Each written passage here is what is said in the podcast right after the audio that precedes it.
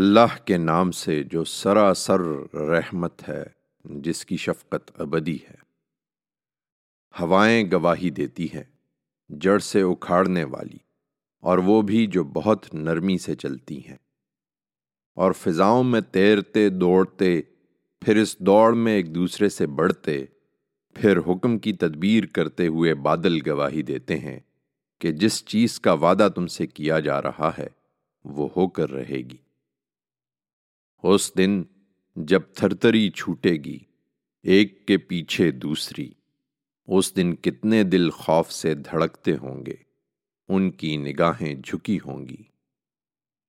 پوچھتے ہیں، کیا مرنے کے بعد ہم ضرور اسی طرح پلٹا کر واپس لائے جائیں گے؟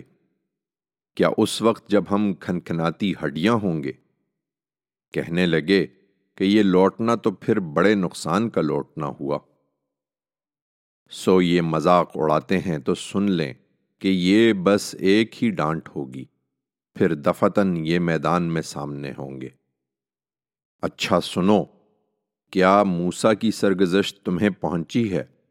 جب اس کے پروردگار نے توا کی مقدس وادی میں اسے پکارا کہ فرعون کے پاس جاؤ، اس نے بہت سر اٹھا لیا ہے۔ اور اس سے کہو کہ کیا تم میں کچھ جذبہ ہے کہ پاکیزگی کی طرف آ جاؤ؟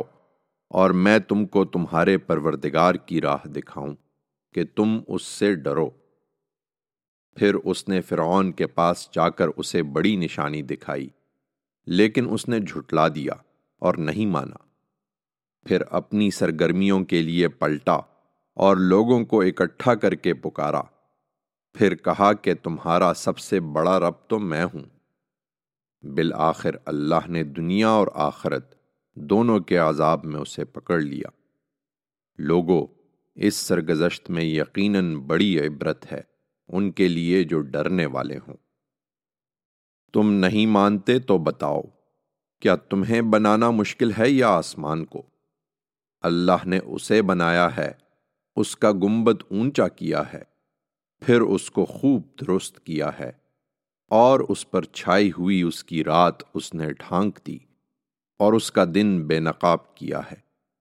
اس کے بعد زمین کو اس نے بچھایا ہے۔ اس کے اندر سے اس کا پانی اور چارہ نکالا ہے اور اس کے پہاڑ اس میں گاڑے ہیں۔ تمہارے لیے اور تمہارے مویشیوں کے لیے متائے زیست کے طور پر۔ چنانچہ حقیقت یہ ہے کہ جب وہ بڑا ہنگامہ برپا ہوگا تو یہ سب درہم برہم ہو جائے گا۔